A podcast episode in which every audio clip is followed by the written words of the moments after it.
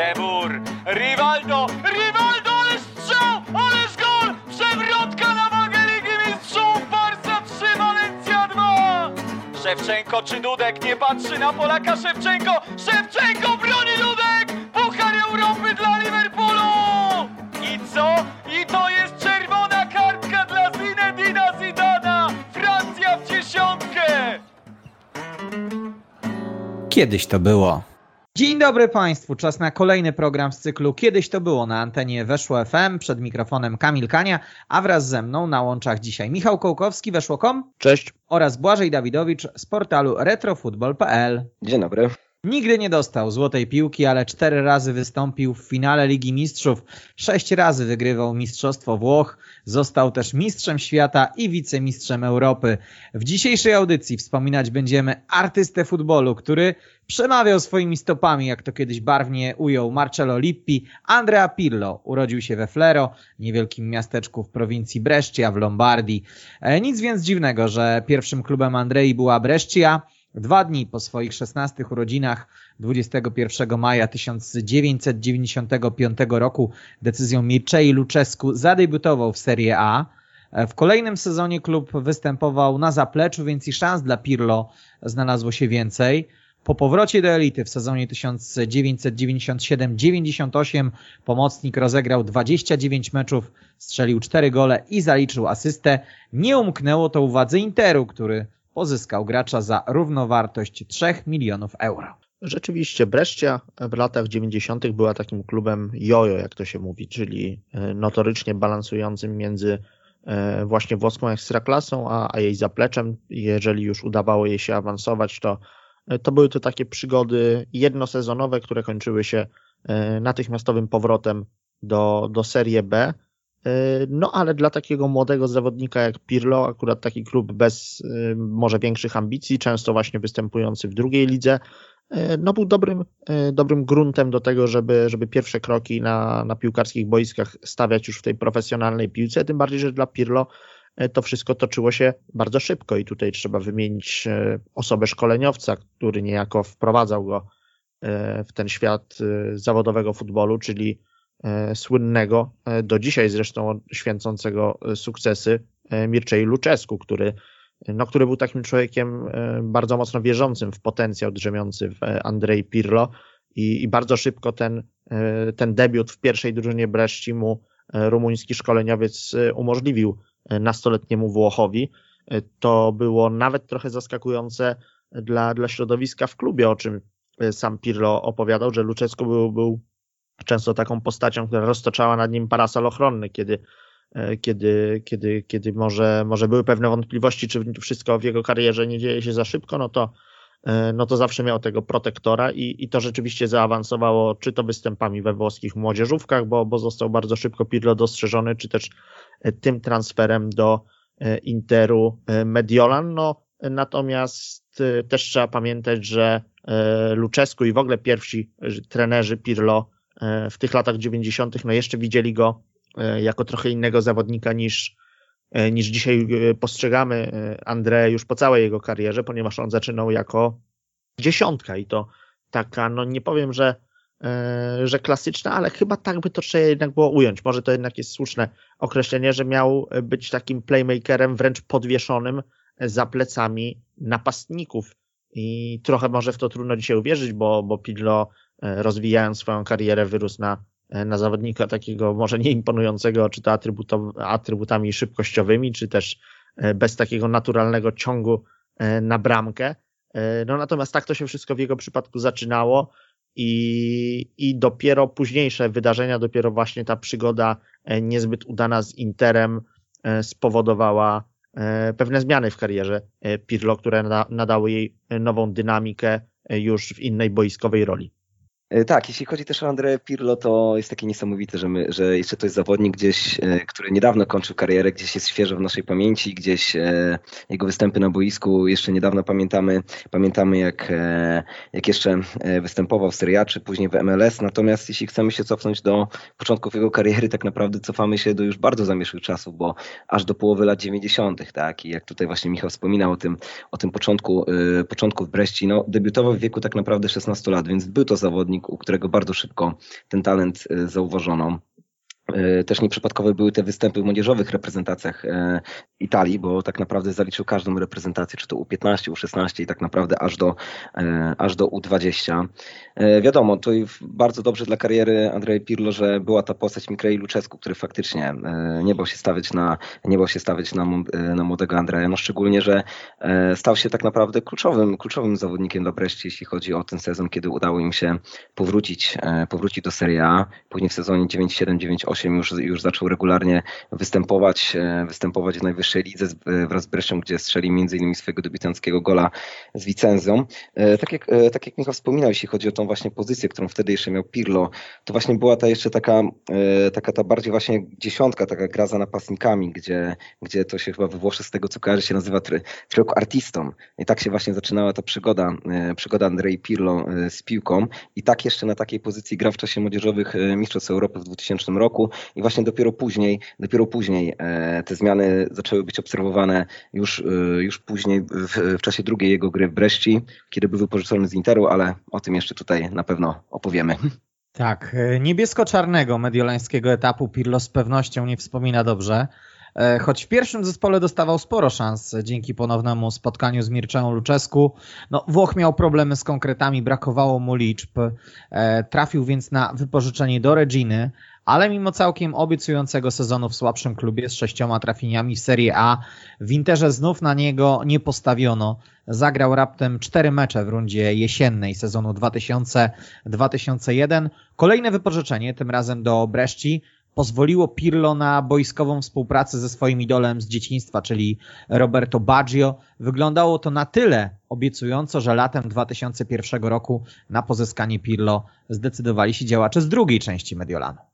Tak, no troszeczkę w sumie trudno się dziwić, że w tym Interze Pirlo nie zaistniał e, do takiego stopnia, na jaki sobie pewnie życzył i, i w co wierzyli działacze Interu. To był klub e, pogrążony w nieustannym chaosie, tak to trzeba powiedzieć. Inter w tym takim, no właśnie chaotycznym marzeniu o, o zostaniu pierwszą siłą Serie A E, działacze mediolańskiego klubu, na czele oczywiście z, z prezydentem, właścicielem Massimo Morattim, e, no cały czas zmieniali koncepcję, czy to jeżeli chodzi o obsadę e, pozycji trenerskiej, czy to jeżeli chodzi o, o poszczególnych zawodników, bo tam jedne, jedni gwiazdorzy przychodzili, drudzy odchodzili. No i efekt był taki, że, że drużyna była w zasadzie w ciągłej, w ciągłej przebudowie i, i w ciągłym poszukiwaniu jakiejś swojej tożsamości, co, co po prostu krzyżowało plany, jeżeli chodzi o takie, takie długofalowe rozgrywki jak Serie A, no bo Inter miał pewne sukcesy w, na europejskiej arenie,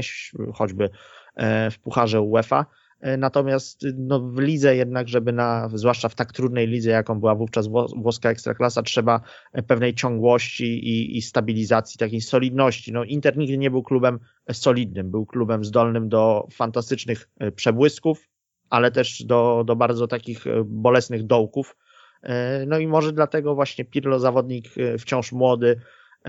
mający oczywiście cenne przetarcie w Breszci, ale, ale niedoświadczony w grze o najwyższe cele i, i nieobeznany może z taką presją, jaka towarzyszyła wtedy zawodnikom Interu, no nie poradził sobie w tym klubie, to trzeba powiedzieć jasno, choć tak jak Kamilu zaznaczyłeś, ten pierwszy sezon dla niego 98-99 to nie był e, sezon, w którym można powiedzieć, że, że nie dostawał szans, czy też po prostu przy, przygniotła go ta konkurencja i wylądował na ławce e, i tyle. No po pierwsze miał okazję wtedy współpracować e, z Luczesku, więc to było naturalne, że ten jego pierwszy maestro, jak Pirlo Rumuna nazywał, będzie mu dawał szansę. Potem pojawił się Roy Hodgson i, i też,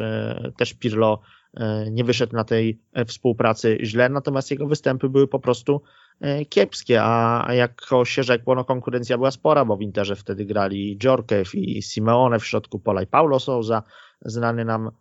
skądinąd i Aaron Winter, taki holenderski pomocnik, no i naturalnie jako, jako dziesiątka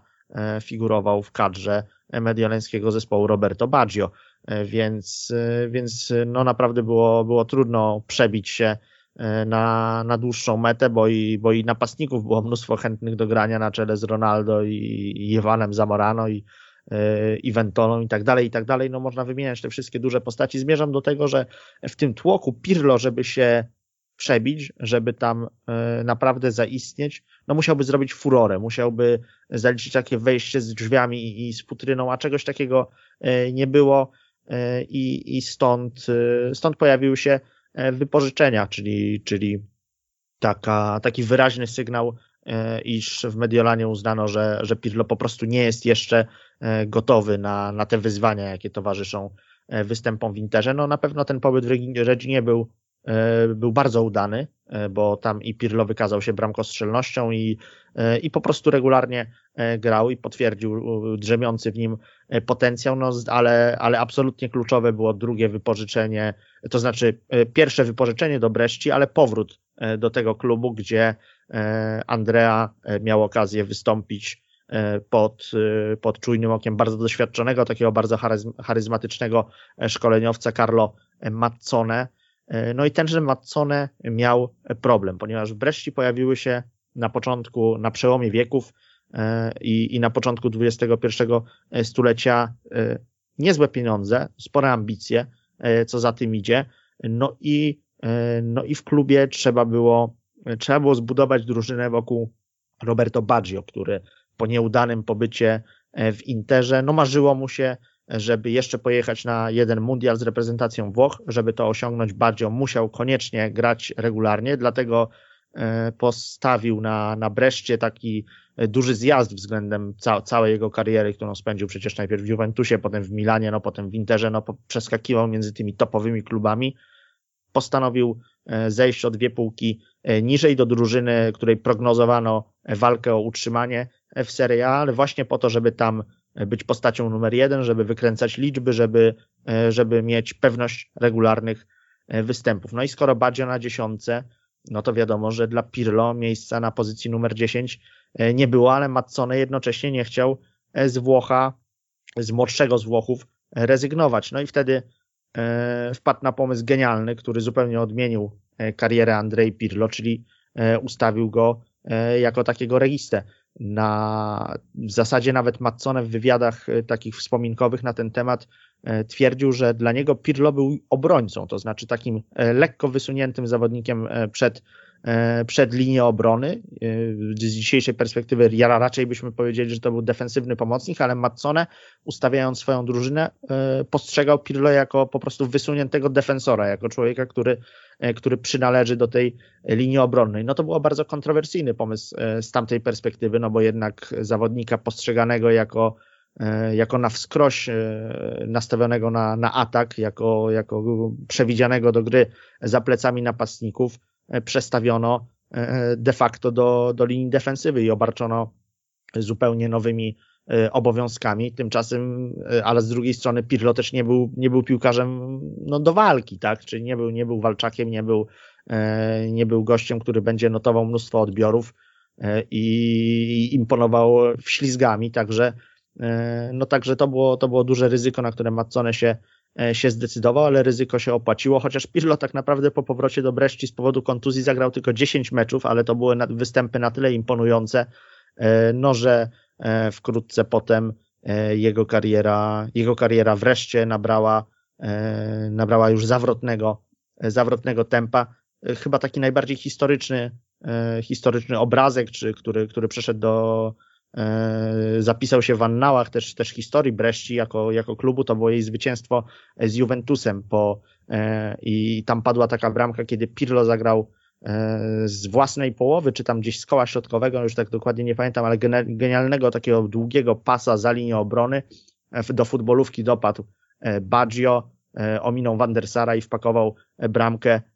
Juventusowi. To było, to było takie niezwykle imponujące, niezwykle piękne i też z dzisiejszej perspektywy możemy powiedzieć, że miało to, ta, ta, cała ta akcja miała jakiś charakter sztafety pokoleń, no bo wschodząca gwiazda e, włoskiej piłki fenomenalną asystą obsłużyła e, już, e, już taką legendę, która, która powoli, powoli kończyła swoją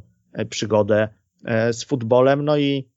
no i dla, dla Pirlo ten, ten w sumie E, można powiedzieć z pozoru nieudany powrót do Breszci, no bo, e, no bo tylko 10 spotkań, no bo kontuzja i tak dalej okazał się absolutnie, absolutnie kluczowym momentem kariery i, i ta współpraca z Carlo Mazzone po prostu stworzyła Pirlo na nowo jako, jako zupełnie innego piłkarza i, i wydaje mi się, no chyba dzisiaj możemy już bez wątpliwości powiedzieć, że Pirlo gdyby, gdyby dalej próbował swoi, swoich sił jako, jako dziesiątka, jako ten, ten zawodnik gdzieś zawieszony za plecami napastników, no nie zrobiłby aż tak, aż takiej furory w świecie futbolu, jak to mu się udało po, po przesunięciu trochę do tyłu. No często jest tak w karierach piłkarzy, że trzeba mieć e, szczęście akurat na czas i miejsce, gdzie się trafi. No tak się złożyło, że ten Inter e, z sezonu 98-99 na pewno nie był takim miejscem idealnym dla Andrei Pirlo. Właśnie dokładnie tak jak Michał wspominał, jeśli chodzi nawet o całą tą, e, o to jak wygląda jak wyglądały struktury Interu, jak wyglądały transfery, jak wyglądała walka o ten skład. No niestety nie było takiej możliwości, żeby się Pirlo w tamtym momencie na stałe przebiegł do pierwszego składu. E, zresztą też powiedzieć, no, że występy samej mediolańskiej drużyny w lidze były rozczarowujące, bo na pewno no, mając, mając takich gwiazdorów e, jak Ronaldo, jak Zamorano, ten e, finish na ósmym miejscu w sezonie na pewno był mocno, mocno rozczarowujący. Ta, później to wypożyczenie w Redzinie, jeśli, jeśli się spojrzy na same statystyki, to jest bardzo udane. 28 spotkań, z czego, z czego 6 bramek, no ale właśnie to, o czym rozmawialiśmy, że najbardziej kluczowy, kluczowe było to wypożyczenie do Breści, tak, no po powrocie do Interu e, dalej Andrea nie miał, e, nie miał pewnego miejsca w składzie, nie było takich szans, żeby się przebił, poszło to wypożyczenie i to, o czym już, już to parę razy wspomnieliśmy, to przesunięcie właśnie na tą pozycję, e, pozycję registy, tak, że Andrea stał się tak naprawdę reżyserem gry, tak, stał się człowiekiem takim no metronomem dla, drużyny, który zaczął wyznaczać rytm tego, w jaki sposób jego, jego kluby, w jaki sposób jego koledzy e, z, z drużyny będą, będą grali, tak? E, na pewno, na pewno e, gdzieś, gdzieś te tam chyba z tego co kojarzę, to jest zaledwie 20, 22 spotkania chyba w Interze tylko, tylko zaliczone. E, ta przygoda tutaj no na, pewno, na pewno nie może być jakoś e, dobrze wspominana, jeśli chodzi o same te statystyki, bo ani to nie było, ani tutaj nie było, prawda, jakichś niesamowitych spotkań, ani nie było przecież pucharów zdobytych. No natomiast, natomiast wiemy później, jak się dalej historia potoczyła, jak później wyglądał ten e, transfer, transfer do Milanu. No szkoda, myślę, że sobie do dzisiaj na pewno w, w Interze mogą pluć, pluć w brodę, że nie udało się w żaden sposób znaleźć sposobu na, w żaden sposób znaleźć sposobu, że nie udało się znaleźć możliwości na wykorzystanie potencjału Andrei Pirlo, a tym bardziej później, jak wiemy, jak sobie radzi już, już w późniejszych klubach, że na pewno może być ogromnym wyrzutem e, wszystkich ludzi związanych z Interem, że nie udało się wykorzystać tak wielkiego talentu, jaki miał Andrea. Z perspektywy czasu to można powiedzieć, że w ogóle w Mediolanie mogą sobie pluć w brodę, ale do tego przejdziemy. Oficjalnie kwota transferowa Włocha wyniosła 17 milionów euro, ale część rozliczenia Inter otrzymał w postaci karty zawodniczej Drażena Brncicia. Skądinąd wygląda to śmieszno strasznie, że taki zawodnik był częścią transferu z udziałem Pirlo. Milan to piękna karta, chociaż początki nie były łatwe. Fatih Terim miał innych faworytów i dopiero po przyjściu Carlo Ancelottiego włoski pomocnik odnalazł się na San Siro. Skończyło się na dwóch triumfach w Lidze Mistrzów i dwóch mistrzostwach Włoch. Andrea Pirlo i Milan to jeden z moich ulubionych przykładów. Jak nie żegna się swoich legend. Choć prym wciąż wiedzie w tym względzie Real Madryt, to ten ruch Mediolańczyków po pierwsze był bardzo nieelegancki, co widać było od razu, ale także po prostu zły. Klub e, nie chciał dać 32-latkowi umowy dłuższej niż roczna, bo faworytami Massimiliano Allegriego do środka pola byli Massimo Ambrosini i Mark Van Bommel. Włoch uniósł się honorem i po bardzo udanej dekadzie zdecydował się odejść. E, cała ta przygoda Pirlo z Milanem faktycznie zaczęła się nie najciekawiej, ponieważ Fatih Terin, tak jak e, mówiłeś, nie był wielkim e, miłośnikiem talentu e, pomocnika, tego, tego nowego włoskiego pomocnika, jaki do klubu trafił. To nie on był na pewno pomysłodawcą tego transferu. No i co ciekawe w tej sytuacji, to te, początek Terima, on bardzo krótko popracował w, w Milanie, wyleciał po dziesiątej kolejce ligowej, ale nie do końca miało to, to, to względy sportowe. Faktycznie no Milan zanotował taki start sezonu powiedzmy no przeciętny, tak to, tak to trzeba ująć, bo, e, no bo miał kilka, kilka remisów, takie dwie porażki, które się nie powinny przytrafić, jedna z Perugią, a, a druga e, wyjazdowa z Torino i właśnie to ten drugi mecz w listopadzie 2001 roku zaważył o tym, że, e, że Terim stracił, stracił stanowisko. Natomiast no, mówiło się dosyć powszechnie i, i nawet następca Terima, czyli Carlo Ancelotti też jest wyznawcą tej teorii, iż e, Turek tak naprawdę nie ze względu na, na wyniki e, został odsunięty ze stanowiska, bo on, o czym też trzeba pamiętać, zanotował na starcie rozgrywek kilka zwycięstw i to dosyć spektakularnych, no bo 5 do 2 z Fiorentiną to był wręcz popis Milanu, e, do tego 4 do 2 triumf z Interem w derbach miasta, no również rezultat godny uwagi. Udało się też Mediolanczykom pokonać Lazio, także Także to nie było tak, że Terim jakoś zupełnie zawodził. No problem z nim był taki, że e, po pierwsze nie był Włochem i, i nie bardzo, nie bardzo ta jego taka turecka natura pasowała e, Andrzej Galaniemu, który, który był wówczas taką, takim prawą ręką Silvio Berlusconiego e, w Milanie. No i, no i po prostu nawet to opowiadał Ancelotti, że, że oni te nie potrafili się dogadać w kwestiach E, że tak to ujmę, spożywczych, to znaczy e, Terim był, był miłośnikiem e, jakichś tam bardzo dietetycznych przekąsek i cienkich zupek, podczas gdy Galiani no, uwielbiał sobie, sobie porządnie zjeść i, i biesiadować w takim klasycznym włoskim stylu. I to go akurat łączyło z Ancelotti, mimo że właśnie ta, ta żywieniowa E, żywieniowe połączenie dusz e, zadecydowało o tym, o kto, kto został e, szkoleniowcem, kolejnym szkoleniowcem Milanu. No i też słynna jest anegdota o tym, że Terim był zdecydowanie zbyt wielkim miłośnikiem tureckiej edycji Big Brothera i to pochłaniało jego uwagę do tego stopnia, że, że nie koncentrował się dostatecznie mocno e, na treningach. No ale tak czy owak dla Pirlo ułożyło się to wszystko znakomicie, ponieważ trener, który nie miał do niego e, stuprocentowego e, zaufania, czy może to zaufanie miał bardzo wręcz niewielkie, stracił, stracił pracę i w jego miejsce do klubu przywędrował Carlo Ancelotti, który sam był swego czasu środkowym pomocnikiem, no i, i dużo lepiej potrafił zinterpretować E, boiskowe predyspozycje e, Pirlo, aczkolwiek też ten pierwszy sezon e, i Ancelottiego w Milanie i, i Pirlo w Milanie, czyli 2001-2002, no był myślę, że generalnie słaby i dla klubu, i dla zawodnika, który, który grał dosyć, dosyć mało. Dopiero później Ancelotti jakby poszedł w ślady Carlo Mazzone i, i też zrobił z Pirlo registę, co, co było bardzo ważne, ponieważ no, w środku pola Milanu też mieliśmy straszny tłok. E, Berlusconi próbował przywrócić klub na, na ten krajowy i europejski e, top po takich trochę chudszych latach i, i nie, szczędził, e, nie szczędził wydatków, stąd, stąd do Mediolanu przywędrowało kilku naprawdę wspaniałych środkowych pomocników, bo to i Clarence Zedorf i, i Rui Costa, był też oczywiście Gennaro Gattuso, też Fernando Redondo, który to jest też y, taka ciekawa historia, ponieważ no, no Redondo przychodził do Milanu jako, jako potencjalna gwiazda i, i bardzo możliwe, że gdyby Argentyńczyk tam się nie nabawił bardzo szybko kontuzji, Pirlo miałby wówczas duże trudności, żeby, żeby regularnie e, występować, więc tutaj też taki, taki element no trochę szczęścia, szczęścia jednego zawodnika wynikającego z nieszczęścia drugiego, to znaczy Redondo e, praktycznie w ogóle w Milanie nie zaistniał z powodów E, zdrowotnych i, i tym samym e, ułatwił e, Pirlo drogę do, do umocnienia swojej pozycji w wyjściowej jedenastce. No i, no i Ancelotti tak to wszystko poukładał, żeby zawsze w zespole było miejsce i dla, i dla Pirlo, i dla, i dla tych, tych pozostałych ofensywnych zawodników. Przeszedł na ustawienie tak zwane choinkowe, czyli z trójką środkowych pomocników, dwójką ofensywnych pomocników i jednym wysuniętym napastnikiem, jakim E, był albo Szewczenko, albo e, Inzagi, e, w zależności od, od klasy rywala i, i od takiej koncepcji na dane spotkanie, jakie Carle, jaką Carletto sobie, sobie obierał. No wypaliło to, no co tu dużo mówić, po prostu, po prostu w stu procentach, ponieważ Pirlo okazał się spoiwem pośród tych wszystkich pozostałych gwiazd właśnie wspomnianych przeze mnie, takich jak, jak Zedorf, czy jak Rui Costa, czy jak Ambrosini, E, czy później oczywiście Kaka. E, no Pirlo e,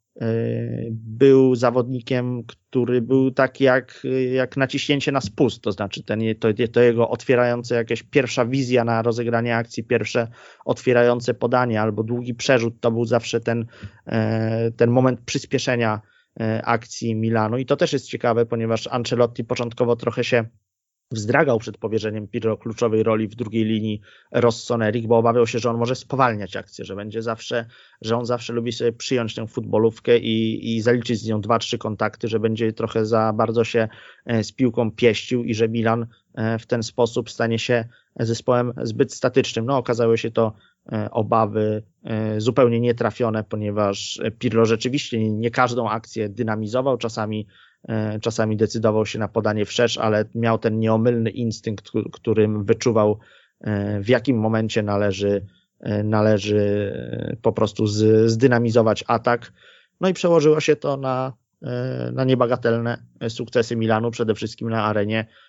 europejskiej, no bo dwa triumfy w Lidze Mistrzów plus ten słynny finał przegrany z Liverpoolem to, to rezultaty, których, których chyba się nawet E,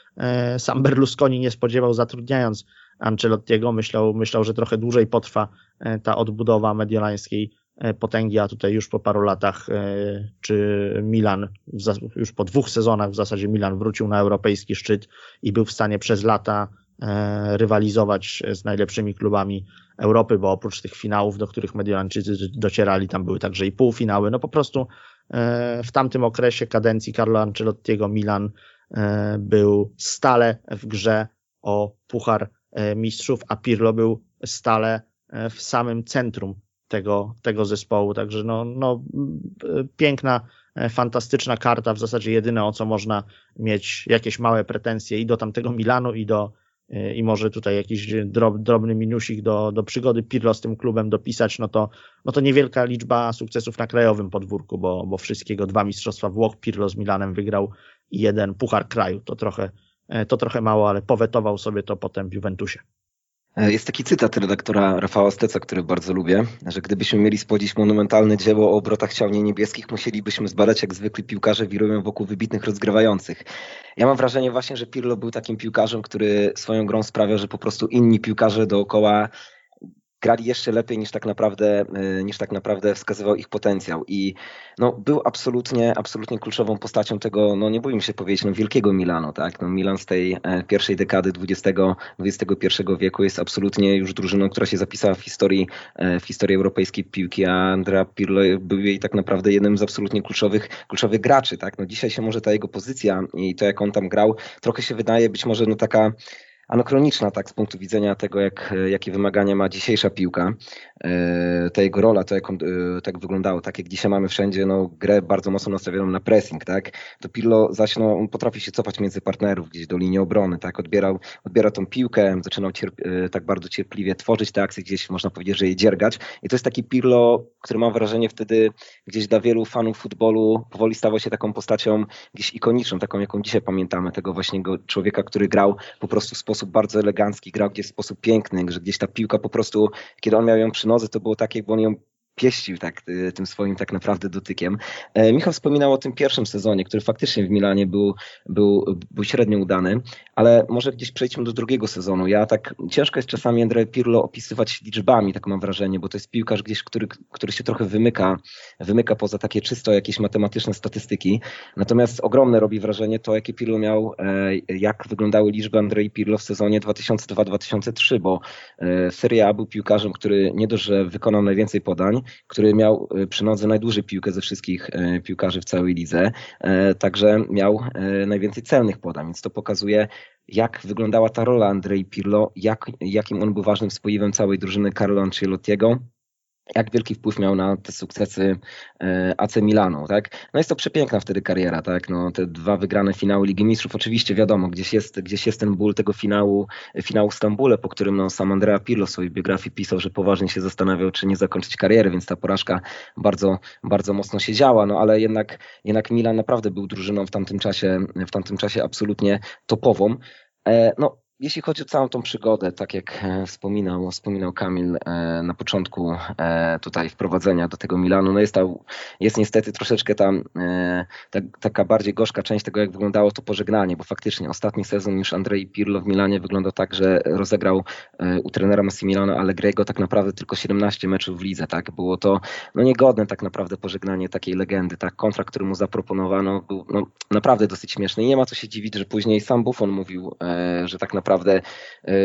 możliwość taka, że, że, że taki gracz przychodzi, przychodzi tak naprawdę do, do ich drużyny za darmo, tylko wystarczy podpisać kontrakt, to jest dowodem na istnienie Boga według, według Buffona. No cóż, no biorąc pod uwagę później jak, jak wyglądała kariera Andrei Pirlo w kolejnych latach w Juventusie, no potwierdziło się, że Milan chyba za szybko pozbył się tak kluczowego i tak klasowego gracza. Z otwartymi ramionami zawodnika powitano w Juventusie. Gianluigi Buffon wspominał, tak jak e, Błażej powiedział, że pomyślał, iż Bóg istnieje, kiedy dowiedział się, że stara dama za darmo pozyska jego reprezentacyjnego kompana. Ci, którzy wątpili, po pierwszym sezonie mogli odetchnąć. Pirlo pewnie także niesiony w jakimś sensie ambicją i chęcią udowodnienia czegoś ludziom w Mediolanie zanotował 14 asyst i dołożył 3 gole w wygranej przez Juventus lidze. Łącznie w Turynie zdobył 4 mistrzostwa Włoch i dotarł do czwartego w karierze finału Ligi Mistrzów. W ostatnim sezonie znów spotkał się z Maxem Allegrim, ale Włoch choćby chciał nie miał takiej pozycji, by zmarginalizować znów André. Jeśli był zdrowy, to grał, choć faktem jest, że pod koniec kariery w Turynie organizm coraz częściej odmawiał posłuszeństwa. Zdecydowanie to jest z dzisiejszej perspektywy trochę nawet niezrozumiałe, że w Milanie aż do tego stopnia Pirlo został e, przekreślony, ponieważ no, potraktowano go trochę jako emeryta e, i to było o tyle bolesne, no, że akurat Milan też przez lata słynął jako klub, który, który szanował tych swoich weteranów e, i w którym oni mogli dogrywać do swoje kariery do naprawdę bardzo, bardzo późnych lat e, starości. No, najsłynniejsze przykłady to oczywiście obrońcy zbliżający się tam do czterdziestki, czy nawet ją przekraczający, jak, jak Costa Curta, jak Maldini, ale i Cafu. E, no natomiast Pirlo został troszeczkę przepędzony. Jestem przekonany, że tutaj ten bodziec, jeżeli chodzi o podrażnioną ambicję, no odegrał swoją rolę i, i, i stąd aż taka zwyżka formy e, włoskiego pomocnika tuż po przenosinach do, e, do Juventusu, ponieważ ten sezon 2011-12, kiedy, e, kiedy wygrał z Juve Mistrzostwo Italii, no był, był niezwykle udany. Kolejne lata, kolejne lata również, chociaż no, taka nie wiem czy zadra, no ale może pewien, pewien, pewien żal e, pozostaje, że ostatnie rozgrywki w wykonaniu, e, w wykonaniu Włocha, w wykonaniu Pirlo, czyli, czyli sezon 2014-15, one również zostały zakończone e, mistrzostwem Italii, to jasne, no i zostały też zakończone awansem do finału Ligi Mistrzów, ale jak sobie przypominam właśnie ten finał i, i starcie Juventusu z,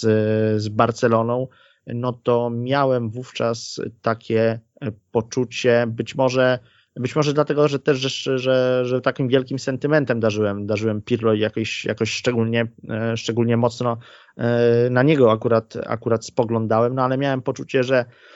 że to jest trochę piłkarz, który już nie nadąża i, i że było to, był to jeden z powodów, dla których Juventus tamtego dnia na tle Barcelony nie zaprezentował się najlepiej. To był taki w ogóle e, za kadencji e, Massimiliano e, Allegriego, ale to się ukonstytuowało jeszcze wcześniej. Był taki kwartet środkowych pomocników w Juventusie, czyli zresztą fantastyczny, bo to było Vidal, Pogba, Marquizio, no i właśnie Pirlo. No i, no i nie, nie potrafiłem się wyzbyć właśnie wrażenia, że,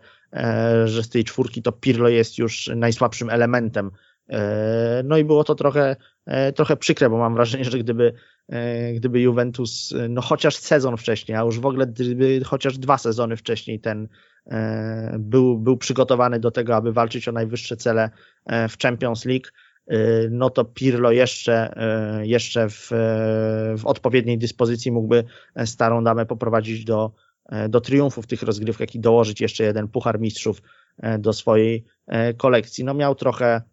trochę Włoch w tym względzie E, pecha, że kiedy on trafiał do Juventusu, to Juve już było gotowe do, do triumfów na krajowym podwórku e, po, tej, po tym swoim kryzysie e, wywołanym degradacją, który potrwał parę lat i wpędził, wpędził starą damę w dołek, no, natomiast musiało, musiało potrwać nim, nim Juve. Najpierw pod wodzą Antonio Conte, a potem pod wodzą Massimiliano Allegriego. Stanie się też zespołem konkurencyjnym na poziomie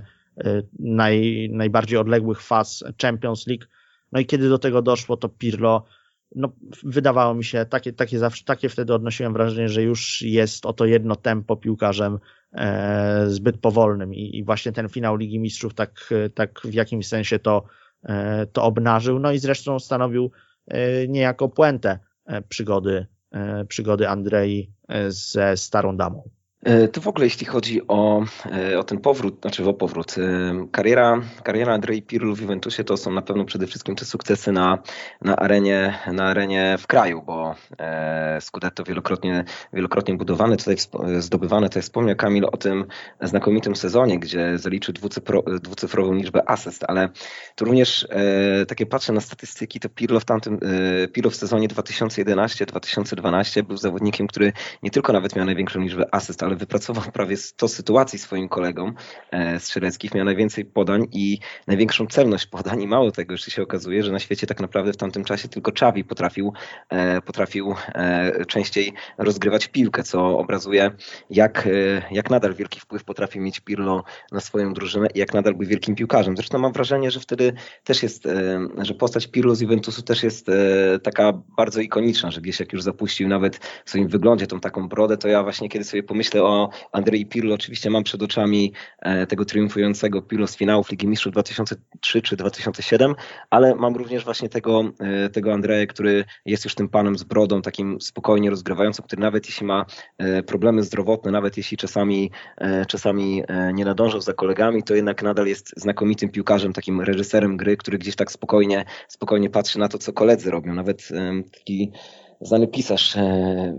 piłkarski Jonathan Wilson kiedyś powiedział, że oglądanie Andrei Pirlo to jest jak patrzenie na mecz w barwach sepi, że, że, to, jest takie, że to są takie przenosiny w stary, piękny świat, gdzie futbol uprawiali dystyngowani mężczyźni, nigdy się nie śpiesząc i bardziej muskając, muskając piłkę niż walcząc o, o nią z całej siły. I coś w tym było, tak? Natomiast faktycznie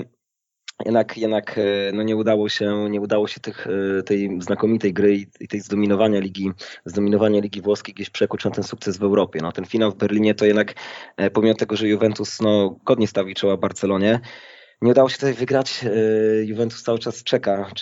czeka na to zwycięstwo i tak samo się chyba zgodzę z tym, co Michał powiedział, że jednak już faktycznie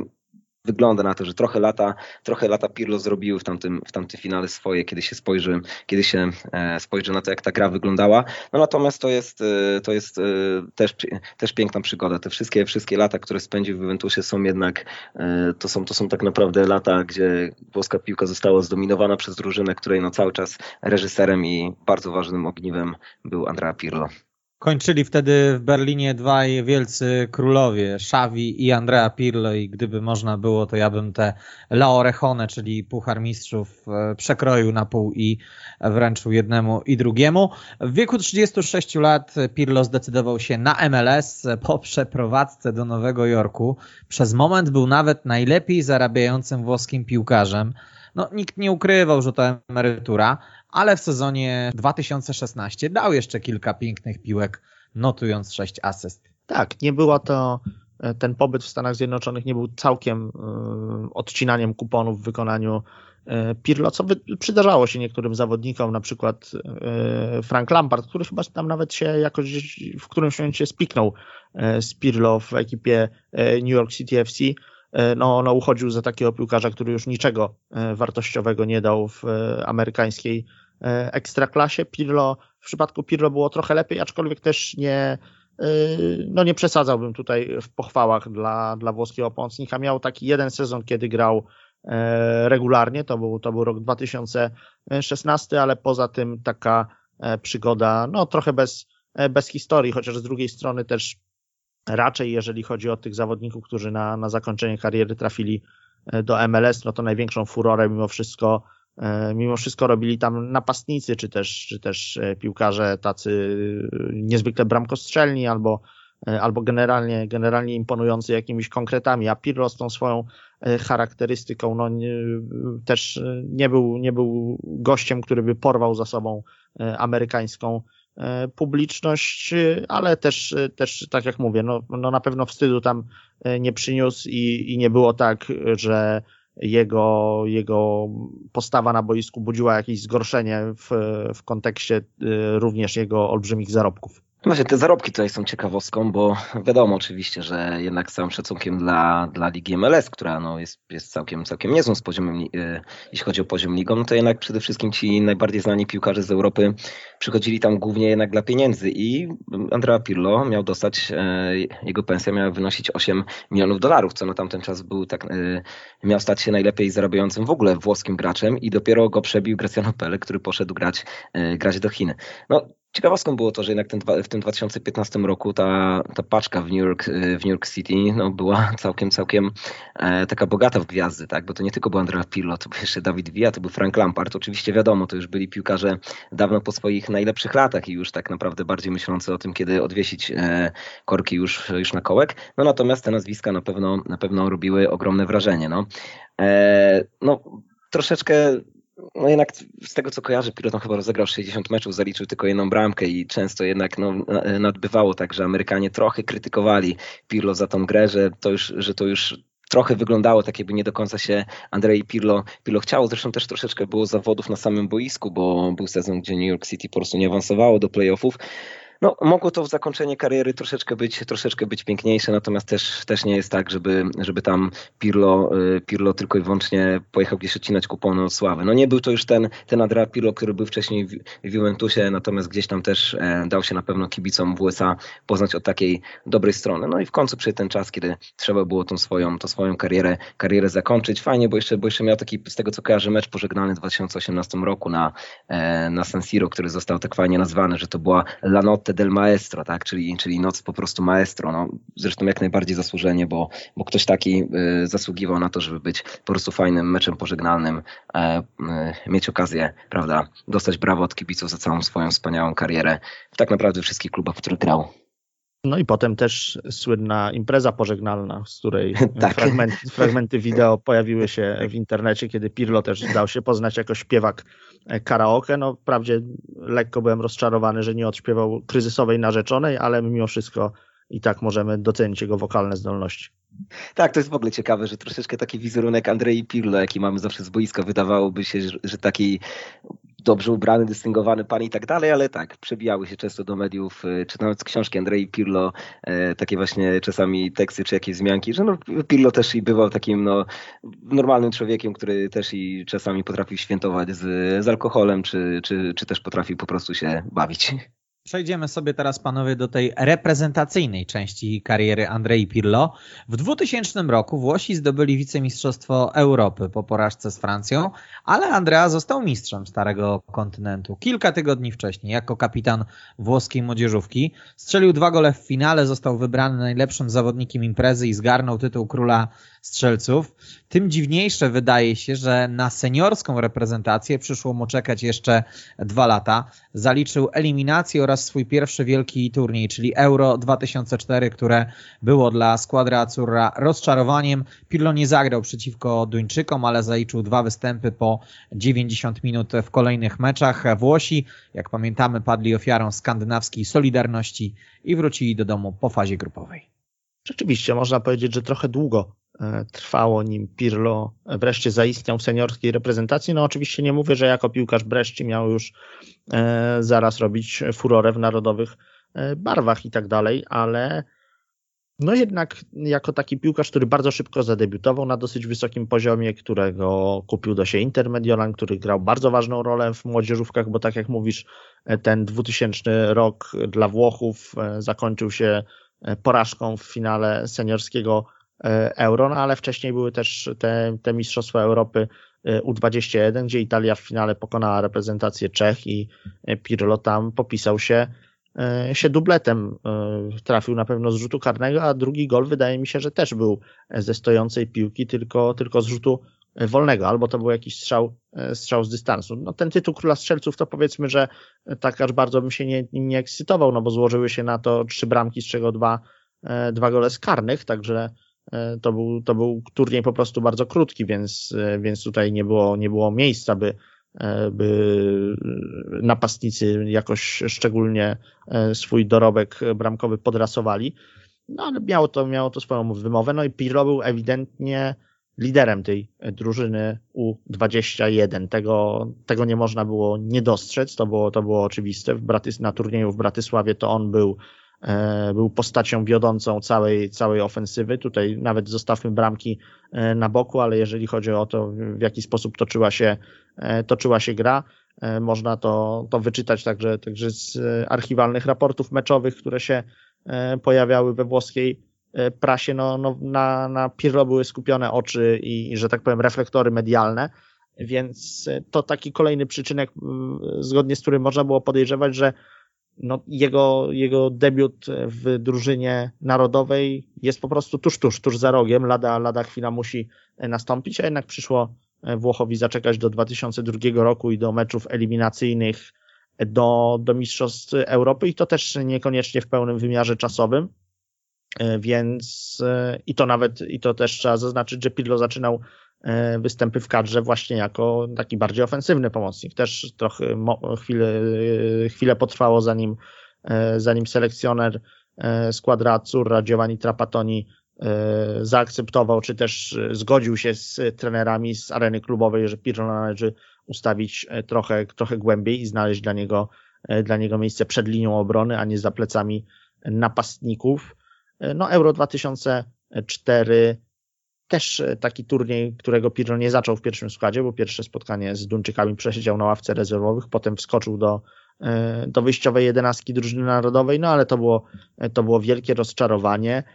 i taki też moment, kiedy, kiedy włoskiej kadrze wieszczono być może początek chudych lat, ponieważ to pokolenie, które, e, które Włosi mieli w latach 90. i na początku XXI wieku uważano za wybitnie utalentowane i, i istniały spore wątpliwości, czy kolejna generacja zdoła, e, zdoła dorównać właśnie, właśnie tym, e, tym gwiazdorom, no ale jak się okazało, ten największy sukces e, włoskiej piłki dopiero miał nadejść. Tak, i tutaj może jakoś nie będę w stanie dużo więcej dodać niż to, co Michał powiedział, bo tak naprawdę te największe sukcesy i te i najważniejsze mecze Andrei Pirlo, jeśli chodzi o reprezentację Włoch, będą jakby dopiero omawiane przed nami. Ja natomiast dodam tylko, że oprócz oczywiście tych genialnych występów na Euro U21 w 2000 roku, kiedy Pirlo był królem strzelców, też trzeba dodać, że Pirlo e, dwa razy grał na Igrzyskach Olimpijskich. Tak? E, w 2000 roku akurat Włosi odpadli w ćwierćfinale z, z Hiszpanią, która później e, grała, grała w finale turnieju olimpijskiego w Sydney, ale później 4, ale 4 lata później był ten brąz w Atenach no, który na pewno był jakimś takim no, lekkim, lekkim takim medalem pocieszenia e, po Mistrzostwach Europy, które miały miejsce w Portugalii, tak jak tu, jak tu e, zostało wspomniane przez Kamila. Była ta skandynawska zmowa, e, akurat zagrał, zagrał w dwóch spotkaniach, w spotkaniu numer dwa i numer trzy Andrea Pirlo, no kolegom nie pomógł, no właśnie mogli sobie w brodę pruć, trzeba było wygrać z tymi drużynami skandynawskimi później niż liczyć na wynik. Na pewno to było, na pewno to było rozczarowanie, brak awansu do,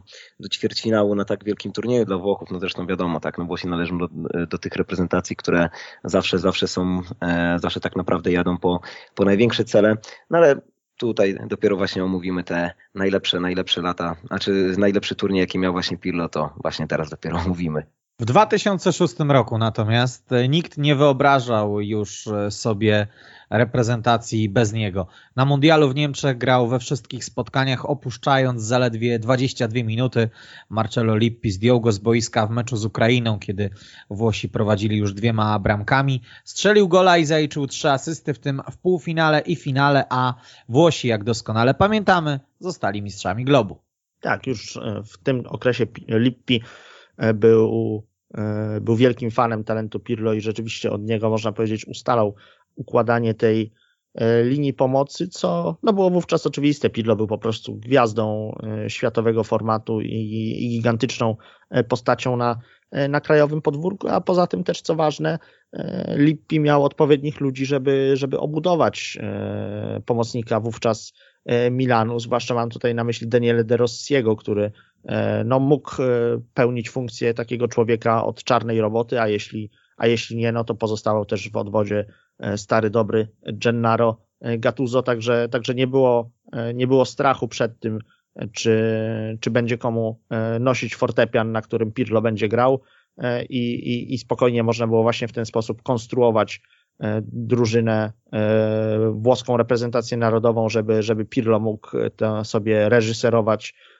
dowoli i, i nie troszczyć się aż tak bardzo o, o odbieranie futbolówki, no bo pomimo, że całą znaczną część kariery spędził jako defensywny pomocnik, to ta charówka w defensywie nigdy nie była jego największym atutem. Generalnie E, uważam i, i trochę, trochę to było dla mnie rozczarowanie, że Pirlo praktycznie nie zaistniał w 2006 roku w plebiscycie e, France Football. No nie liczył się w wyścigu o złotą piłkę. Tam dwóch Włochów e, brylowało, to znaczy Cannavaro, który, który zgarnął nagrodę i Gianluigi Buffon, który zajął drugie miejsce. No a Pirlo w głosowaniu uplasował się dopiero na pozycji dziewiątej, niżej niż choćby Didier Drogba, E, czy, czy Mirosław Klozen z niedużą przewagą nad Jensem Lemanem. E, no było to trochę dla mnie zdumiewające, ponieważ uważam, że Pirlo e, był pierwszoplanową postacią składra Azzurra podczas tego mundialu. No zresztą wystarczy sobie przypomnieć półfinał i, i to słynne starcie z Niemcami, kultową już chyba bramkę Fabio Grosso, która, która tak naprawdę zapewniła E, Italii awans do, do wielkiego finału, no to tam nie byłoby tego gola, gdyby nie genialna absolutnie asysta e, autorstwa Andrzej Pirlo. On e, w sumie na, na turnieju wypracował o ile pamiętam, trzy gole, bo to było jeszcze, w, jeszcze bramka w spotkaniu z USA, no i, no i można powiedzieć, można mu też taką E, asystę zaliczyć, e, w, można mu zaliczyć też asystę w spotkaniu e, finałowym, kiedy dośrodkował na głowę Marco Materazziego. To w sumie mamy trzy asysty, jeszcze czwarty gol w meczu z Ganą. Ale, ale to nawet nie chodziło o te, te cyferki w klasyfikacji kanadyjskiej, bo tutaj też Błażej o tym mówił, że no przez ich pryzmat nie, nie widzi się całego obrazu, jakim piłkarzem był, był Pirlo. E, wydawało mi się przez cały tamten turniej, że gra, e, gra Włochów po prostu kręci się wokół, e, wokół niego i że to, to od niego najwięcej zależy. Tam oczywiście byli piłkarze może cieszący się jeszcze większymi, to znaczy o jeszcze większych nazwiskach, tak? No bo, no bo czy to Del Piero, czy to Totti, czy to Cannavaro, oni, czy to Buffon, oni może zgarniali trochę więcej tego, tego medialnego zainteresowania, E, nawet jeżeli, jeżeli zaliczali mniej minut od, e, od Pirlo, ale wydaje mi się, że no, gdybym miał wskazać postać e, numer jeden reprezentacji Italii na, na tamtym turnieju, no to, no to wahałbym się między Fabio Cannavaro a właśnie Andreą Pirlo, nawet pozostawiając trochę, trochę z tyłu Gianluigiego Buffona, także tak, tak, tak to wtedy czułem, że ta rola Pirlo nie została do końca doceniona i, i właśnie tutaj jako przykład podaję to jak niewielkie zainteresowanie, e, można powiedzieć, wzbudził wśród ludzi biorących udział w głosowaniu na złotą piłkę. E, tak, z tą złotą piłką to się absolutnie zgodzę, bo, e, bo liczby, jakie tutaj e, wykręcał na Mistrzostwach Świata w 2006 roku Pirlo są po prostu no, niesamowite. Sam fakt, że on zagra ponad 668 minut na tym turnieju, to daje, oczywiście wiadomo, mieliśmy dogrywki, a to daje ponad 95 minut na spotkanie. To naprawdę Pirlo był absolutnie kluczową, kluczową postacią tej zwycięskiej drużyny. Dość powiedzieć, że Pirlo był wybierany trzy razy piłkarzem meczu, tak? I tak samo został wybrany najlepszym zawodnikiem wielkiego finału tak, przeciwko Francji. E, znalazł się w 11, w 11 turnieju. I tak faktycznie, jeśli miałbym taki wybierać e, jakiś taki najbardziej pomnikowy taki moment e, Andrzej Pirlo, jakieś nie wiem, jedno takie zagranie z kariery. Oczywiście wiadomo, no słynął Pirlo z tych swoich wspaniałych uderzeń z rzutów wolnych, ze swoich asyst, ale w, czy to w Milanie, czy w Juventusie, ale chyba faktycznie ta wspomniana tutaj asysta do Fabio Grosso jest czymś niesamowitym. Ze względu po pierwsze na swoją wagę, tak, w jakim momencie w półfinale to padło, w której minucie, że to był mecz z Niemcami, y, że to była, y, że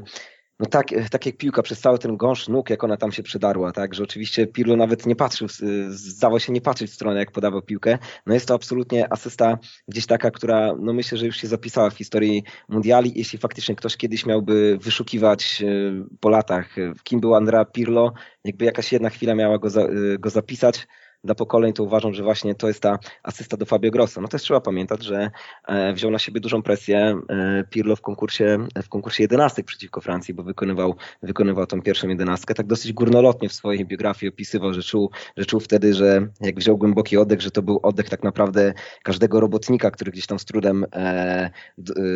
musi dotrwać do końca, do końca miesiąca, każdego jakiegoś bogatego czy, e,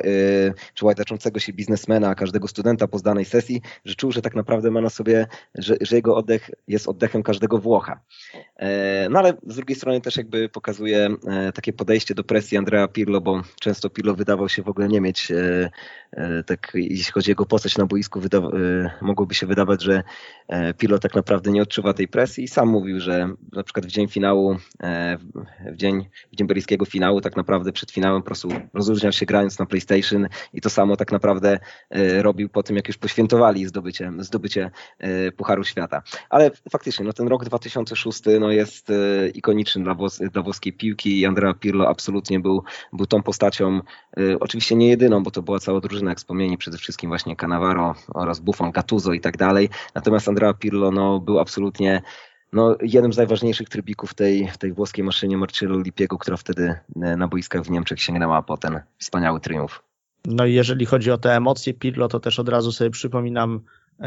te jego wspólne przeżywanie serii rzutów karnych chyba z Fabio Cannavaro, kiedy tak stali, e, stali objęci. To też wiele mówiło o tym, jaka wtedy panowała atmosfera e, we, we włoskiej reprezentacji. Myślę, że możemy szukać nawet jakichś analogii do, do tych mistrzów Europy z tego roku, to znaczy no, stoi, jest to zazwyczaj jakąś podstawą sukcesu włoskich E,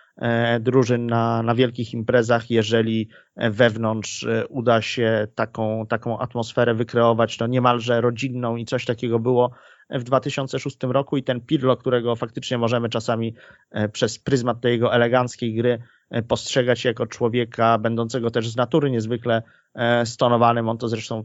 w swoich różnych marketingowych wystąpieniach w taki sposób się prezentował, bo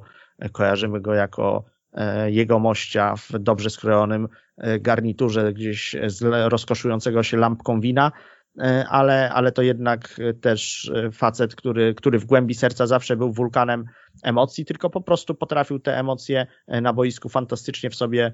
w sobie tłumić i cały czas koncentrować się na tym, żeby podejmować jak najlepsze decyzje z myślą o zespole. Wspaniała to była drużyna, no może z wyjątkiem Marco Materaciego, na którego ja nie potrafię patrzeć z sympatią. Na kolejny świetny turniej Pirlo czekał 6 lat. W Austrii i Szwajcarii reprezentacja przepadła w ćwierćfinale, a Mundial w RPA możemy przemilczeć. Euro na boiskach Polski i Ukrainy było kolejnym dowodem na błąd Milanu. Andrea był kluczową postacią, oprócz dwóch asyst i bramki na wagę remisu z Chorwatami, bez której nie byłoby wyjścia z grupy. Dorzucił też e, panenkę albo łyżeczkę, jak mówią Włosi, w serii rzutów karnych w ćwierćfinale z Anglikami. To prawda, to prawda. To był turniej Myślę, że jeżeli chodzi o występ samego Pirlo, e, no to porównywalny z, z 2006 rokiem, aczkolwiek już całej reprezentacji Włoch E, no wydaje mi się, że porównywać nie można, to jednak potencjał kadrowy zupełnie był inny e, na, na turnieju w Niemczech, a, a zupełnie inny w Polsce e, i na Ukrainie. Oczywiście Włosi dotarli do finału, za co, za co im chwała, bo też te, to półfinałowe starcie z Niemcami było w ich wykonaniu po prostu występem niezwykłym i, i bez wątpienia historycznym, takim godnym wspominania przez lata. Ale to nie była aż tak wielka drużyna, nawet jeżeli sobie spojrzymy na to, jakim,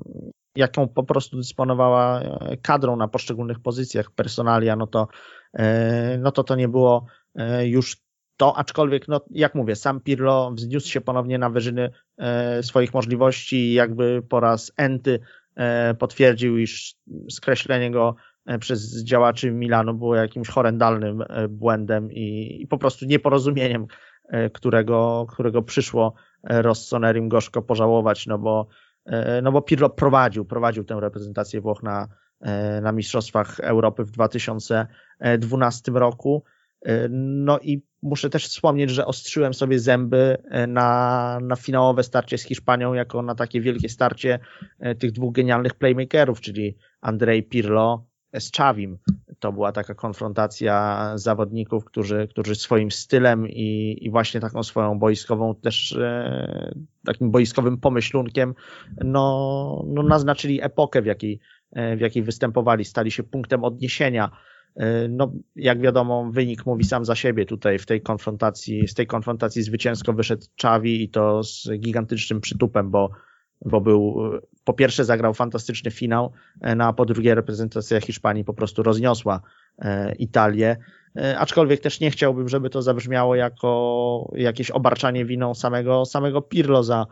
finałową porażkę, ponieważ no, no Hiszpanie przywieźli na, na Mistrzostwa Europy wtedy znacznie, znacznie, ale to lepszy skład niż Włosi. I myślę, że gdybyśmy dokonali takiej podmianki, to znaczy Pirlo włożyli do reprezentacji Hiszpanii, a Czawiego do reprezentacji Włoch, to, to nie zdziwiłbym się, gdyby wynik tego starcia był po prostu taki sam. E, albo może trochę, trochę zakończyłoby się ono trochę niższym zwycięstwem Hiszpanii, no ale tak czy owak tutaj, tutaj zadecydowało po prostu to, jakich, który z tych zawodników miał wokół siebie e, partnerów, no i, no i Pirlo, e, no nec Hercules contra plures, tak, w, w pewnych w pewnych sytuacjach nawet, nawet tak wybitna jednostka jak Pirlo nie może zrobić różnicy i Hiszpania okazała się E, do tego stopnia naszpikowana gwiazdami, że tutaj finał był E, wyjątkowo jednostronnym widowiskiem. E, jeszcze tylko tak na jedno zdanie wrócę do e, tych bardzo nieudanych dla Włochów Mistrzostw Świata 2010, bo e, wiemy jak one oczywiście się skończyły, Włosi nawet nie wyszli z grupy, ale to akurat na usprawienie, na usprawienie Pirlo można tyle powiedzieć, że on nie, nie miał okazji zagrać w dwóch pierwszych meczach. E, no na szczęście zupełnie inaczej dla całej Italii wygląda właśnie ten turniej 4, 4 lata później. Akurat tu mała prywata z mojej strony, bo ten pierwszy mecz grupowy z Hiszpanią, który zakończył się remisem, akurat miałem przyjemność być na tym meczu, to nawet, więc, więc miałem raz, raz okazję widzieć André Pirlo, z tego co pamiętam wtedy nawet zaliczył asystę do Antonio Di Natale. E, naprawdę no, z tego, e, te liczby tak, na tym turnieju Andrei, Andrei Pirlo, znowu tak do nich wracam, mimo że mówiłem, że, że go nie da się opisywać e, liczbami, ale no, robi to wrażenie, ile razy on został tak naprawdę wybrany e, piłkarzem meczu, a już, naj, a już największe wrażenie robią jego statystyki z ćwierćfinałowego me, meczu z Anglią, gdzie wykonał 131 celnych podań i mało tego, jeszcze przebiegł ponad 11,5 km, co było większym dystansem niż jakikolwiek angielski, angielski piłkarz w tamtym meczu. Tak, no z tego właśnie, z tego z tego występu Andrei Pirlo na boiskach e, Polski i Ukrainy oczywiście najbardziej jakby e, takim najbardziej znanym obrazkiem jest e, ten karny, który, który strzelił Joe Hartowi. No panenka, tak? No wydawałoby się, że czasami y, taki styl strzelania może, y, może wydawać się nonszalancki, natomiast sam Pirlo po prostu mówił, że w tym nie było żadnej nonszalancji. On po prostu wyczuł to, jak, e, y, to, jak angielski bramkarz wychodził do piłki, jak się zachował na linii. I to była tak naprawdę pełna, z jego strony pełna improwizacja bez planu. To nie była żadna pokazówka, tylko po prostu strzeli w taki sposób, e, jaki mu się wydał po prostu najlepszy, jaki będzie, jaki będzie najbardziej, e, najbardziej skuteczny. E, no naprawdę to był taki turniej, no myślę, że Andra, Andrea Pirlo gdzieś obok, obok, e, obok tutaj, no oczywiście wiadomo, też świetny turniej wtedy rozegrał Mario, Mario Balotelli, szczególnie, ta, szczególnie ten mecz z Niemcami jest taki powiedzmy e, ta bramka Balotillego jest takim chyba obrazkiem, jeśli chodzi o reprezentację Włoch, takim najbardziej pamiętanym, jednak faktycznie, no myślę, że no bez Andrei Pirlo nie byłoby tego, tego dojścia do finału. Oczywiście tam wiadomo, no, Włosi po raz drugi zagrali na tym samym turnieju z Hiszpanią, ale Hiszpania już zagrała zupełnie inne spotkanie, no i cóż, no, dwa, razy, dwa razy ciężko było zremisować z tak, z tak wspaniałą i tak ułożoną drużyną, jak, jaką wtedy była kadra, kadra Hiszpanii. Natomiast no, srebro to jest, e, jak na, jak na ten potencjał, który wtedy, wtedy mieli Włosi, trzeba uznać jako bardzo duży sukces, bo myślę, że przed turniejem tak naprawdę raczej nikt się nie spodziewał, że Włosi będą w stanie zajść tak daleko. No cóż, Andrea Pirlo kolejny raz pokazał, że jak wino, tak, że jest dalej stary człowiek i po prostu może, a, a, a jak wino, im starszy, tym lepszy. Co do tej panenki, Pirlo wspominał potem, że zirytowało go zachowanie Joe Harta na linii bramkowej i wtedy zdecydował się na takie rozwiązanie. Po nieudanym mundialu w Brazylii Pirlo ogłosił reprezentacyjną emeryturę, ale kiedy selekcjonerem został Antonio Conte, z którym świetnie współpracowało mu się w Juventusie, zmienił zdanie. W pierwszym meczu po powrocie zaliczył asystę, zagrał kilka spotkań, był w szerokiej kadrze na Mistrzostwa Europy we Francji, ale do finałowej 23 się nie załapał. Conte tłumaczył potem, że Pirlo wybierając MLS e, musiał mieć świadomość, że e, ciężko będzie o grę w kadrze. Sam pomocnik e, przynajmniej oficjalnie deklarował, że nie ma żalu do trenera. Bilans reprezentacyjny zamknął się u niego na 116 meczach i 13 bramkach. No tak, był to dowód na to, że Pirlo jest już po drugiej stronie rzeki, ponieważ no też trzeba pamiętać, że Conte to nie było tak, że pozwolił sobie na zrezygnowanie z Pirlo, no bo miał taki szeroki wachlarz możliwości w środku pola, że e, mógł sobie e, tutaj weterana z MLS-u zignorować. No, wtedy w, do, do szerokiej kadry reprezentacji Italii jako środkowi pomocnicy załapali się m.in. Marco Benassi czy Stefano Sturaro i, i też y, jakąś tam całkiem na euro, z tego co pamiętam, znaczącą rolę y, w środku pola jako taki pitbull y, wypuszczony przez Antonio Conte na przeciwników odgrywał Giaccherini. No to była drużyna też, można powiedzieć, kadrowo o dosyć wątpliwej sile, przynajmniej jeżeli chodzi o to, do, do jakich ambicji przyzwyczaili nas Włosi. No a dla Pirlo i tak zabrakło tam miejsca. Przecież Antonio Conte nie może być podejrzewany o to, by, by był w jakikolwiek sposób uprzedzony wobec Pirlo. Myślę, że gdyby on tylko uznał, że, e, że Andrea jest w stanie cokolwiek tej, do tej reprezentacji jeszcze wnieść, dać e, jakikolwiek impuls, e, nawet swoim doświadczeniem, no to, no to naprawdę mam pewność, że, że zabrałby Mistrza Świata z 2006 roku na, na jego ostatni wielki turniej, a tak naprawdę bardzo możliwe, że, że Conte wobec Pirlo zachował się e, wręcz litościwie, bo może gdyby, gdyby Pirlo jednak na te mistrzostwa pojechał, zagrał fatalnie, no i pożegnał się jakimś blamarzem e, ze, ze światowymi boiskami, z, z wielkim turniejem w taki sposób, no to, no to podejrzewam, że, że z perspektywy czasu mógłby, mógłby Pirlo mieć wręcz, wręcz żałować, że w ogóle, że w ogóle się pofatygował na ten, na ten turniej, jak już ustaliliśmy, ten jego pobyt w MLS, to nie było jakieś pasmo E, pasmo sukcesów. Także, także myślę, że tutaj Conte zachował się po prostu e, racjonalnie, no bo, no bo zabieranie e, na, na, na turniej pomocnika tylko dlatego, że kiedyś był wielki, nie miałoby najmniejszego sensu. Trzeba jeszcze wspomnieć, jak, jak wyglądała ta kariera reprezentacyjna Pirlo przed tym turniejem, bo w czasie Pucharu Konfederacji w 2013 roku Stał się dopiero piątym zawodnikiem e, grającym dla, dla reprezentacji Italii, który zaliczył 100 meczów w reprezentacji. Wcześniej, wcześniej e, dobili do takiej wspaniałej liczby tylko Dino Cof, Paulo Maldini, Gianluigi Buffon i Fabio Cannavaro, więc no to pokazuje, e, to pokazuje jak, jak ważną, jak kluczową postacią i tak naprawdę jaką legendą piłki jest Andrea Pirlo, tak? Jeśli, jeśli dopiero był tym po tak wielkich nazwiskach, był dopiero kolejnym piłkarzem, który zdołał zagrać, zagrać tyle meczów. W 2014 roku oczywiście to jest kolejny, to jest kolejny nieudany mundial Włochów, tak? E, aczkolwiek tu trzeba oddać, oddać e, Andrei Pirlo, że akurat e, w tym pierwszym meczu z Anglią no, zagrał, zagrał świetnie i tak naprawdę nikt się chyba nie spodziewał, że Anglicy tak naprawdę już po dwóch spotkaniach, po kolejnych dwóch spotkaniach będą musieli pakować walizki, bo nie dadzą rady pokonać ani, nie dadzą rady pokonać ani Urugwaju, ani Kostaryki. Zgodzę się z Michałem co do tego, co do, co do tej analizy roku 2016, bo chyba faktycznie, no, myślę, że e, Pirlo na pewno sam by nie chciał jechać, e, jechać, jechać w taki sposób czysto za zasługi i za samą, i za samą po prostu przeszłość. Jeśli się faktycznie, i, i myślę, że no Antonio Conte, no, tą, tą decyzję na pewno musiał, musiał rozważać. Jeśli by była taka opcja, jeśli by uznał, że e, Andrea Pirlo byłby jeszcze w stanie drużynie dać coś, dać coś ekstra, dać coś takiego, że, że, że, że miejsce w składzie będzie uzasadnione, to na pewno Pirlo zabrał. No, jednak też wiek robi swoje. No, Andrea Pirlo jest takim e, absolutnym przykładem takiego pięknego przemijania w futbolu, kogoś takiego, kto starał się bardzo pięknie, no ale nawet i Andrea Pirlo musiał mieć już w końcu ten moment, kiedy, kiedy faktycznie po prostu nastąpiła kiedyś ta chwila, kiedy już był po prostu, e, kiedy forma już nie była taka jak kiedyś. Karierę Andrea Pirlo zakończył w wieku 38 lat, rozegrał blisko 500 spotkań w Serie A. O licznych trofeach i sukcesach tego eleganckiego futbolowego artysty przez ostatnią godzinę rozmawiali Błażej Dawidowicz, retrofutbol.pl. Dziękuję bardzo. Michał Kołkowski, weszło.com. Dzięki. Oraz Kamil Kania. Ja również Państwu dziękuję. Kłaniam się i mówię do usłyszenia. Kiedyś to było.